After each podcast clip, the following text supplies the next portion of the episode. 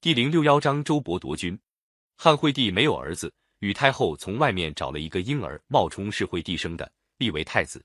公元前一百八十八年，惠帝一死，由这个婴儿接替皇位，吕太后就名正言顺的临朝执政。吕太后为了巩固自己的权力，要立吕家的人为王，问问大臣们可不可以？右丞相王陵是直筒子，说高皇帝在白马立下盟约，不是姓刘的不应该封王。吕太后听了挺不高兴，又问左丞相陈平和太尉周勃。陈平、周勃说：“高祖平定天下，分封自己的子弟为王，这当然是对的。现在太后临朝，封自己的子弟为王，也没有什么不可以。”吕太后才高兴地点点头。散朝以后，王陵批评陈平和周勃说：“当初在先帝跟前宣誓的时候，你们不是都在场吗？现在你们违背了誓言，怎么对得起先帝？”陈平和周勃说：“您别着急，当面在朝廷上和太后争论，我们比不上您；将来保全刘家天下，您可比不上我们了。”打这以后，吕太后就陆续把他的内侄、侄孙，像吕台、吕产、吕禄、吕嘉、吕通等一个个都封了王，还让他们掌握了军权，整个朝廷大权几乎全落在吕家的手里了。吕后一家夺了刘家的权，大臣中不服气的人不少，只是大多数人敢怒而不敢说罢了。汉高祖有个孙儿刘璋，封号叫朱虚侯，他的妻子是吕禄的女儿。有一次，吕太后举行宴会，指定刘璋进行监督。刘璋对太后说：“我是将门的后代，请允许我按军法来监督酒宴。”吕太后答应了。刘璋瞧见大伙喝酒喝得热闹，他提出要给吕太后唱个耕田歌助助兴。吕太后说：“你就唱吧。”刘璋放开嗓子唱了起来：“深耕既种，立苗愈疏，非其种者，除而去之。”吕太后听了很不痛快。不一会，有个吕家子弟喝醉了酒，不告而别。刘璋追了上去，借口他违反宴会规矩，把他杀了。刘璋回来向太后报告的时候，左右大臣吓得什么似的。吕太后因为已经允许他按军法办事，也拿他没有办法。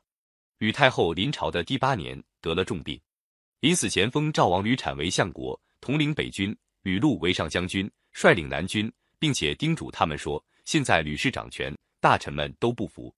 我死了以后，你们一定要带领军队保卫宫廷，不要出去送殡，免得被人暗算。吕太后死后，兵权都在吕产、吕禄手里，他们想发动叛乱，但是一时不敢动手。刘璋从妻子那里知道了吕家的阴谋，就派人去告诉他哥哥齐王刘襄，约他从外面发兵打进长安来。齐王刘襄向西进兵，吕产得到这个消息，立刻派将军灌婴带领兵马去对付。灌婴一到荥阳，就跟部将们商量说：“吕氏统帅大军，想夺取刘家天下。如果我们向齐王进攻，岂不是帮助吕氏叛乱吗？”大家商量下来，决定按兵不动，还暗地里通知齐王，要他联络诸侯，等待时机成熟，一起起兵讨伐吕氏。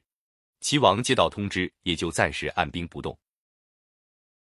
周勃、陈平知道吕氏要发动叛乱，他们想先发制人，但是兵权在吕氏手里，怎么办呢？他们想到大臣郦商的儿子郦继和吕禄是好朋友，就派人要郦继去劝说吕禄。太后死了，皇帝年纪幼小，您身为赵王，却留在长安带兵，大臣诸侯都怀疑您，对您不利。如果您能把兵权交给太尉，回到自己封地，齐国的兵就会撤退，大臣们也心安了。吕禄相信了郦继的话，把北军交给太尉周勃掌管。周勃拿了将军的大印，迅速跑到北军军营中去。向将士下了一道命令：现在吕氏想夺刘氏的权，你们看怎么办？谁帮助吕家的袒露右臂，帮助刘家的袒露左臂？北军中的将士本来都是向着刘家的，命令一传下去，一下子全脱下左衣袖，露出左臂来。周勃顺利的接管了北军，把吕禄的兵权夺了过来。吕产还不知道吕禄的北军已落在周勃手里，他跑到未央宫，想要发动叛乱。周勃派朱虚侯刘璋带了一千多个兵士赶来，把吕产杀了。接着，周勃带领北军把吕氏的势力消灭了。到这时候，大臣们胆子就大了。他们说：“从前吕太后所立皇上不是惠帝的孩子，现在我们灭了吕氏，让这种冒充的太子当皇帝，长大了不是吕氏一党吗？我们不如再在刘氏诸王中推一个最贤明的立为皇帝。”大臣们商议的结果认为，代王刘恒在高祖的几个儿子中。年龄最大，品格又好，就派人到代郡把刘恒迎到长安，立为皇帝，这就是汉文帝。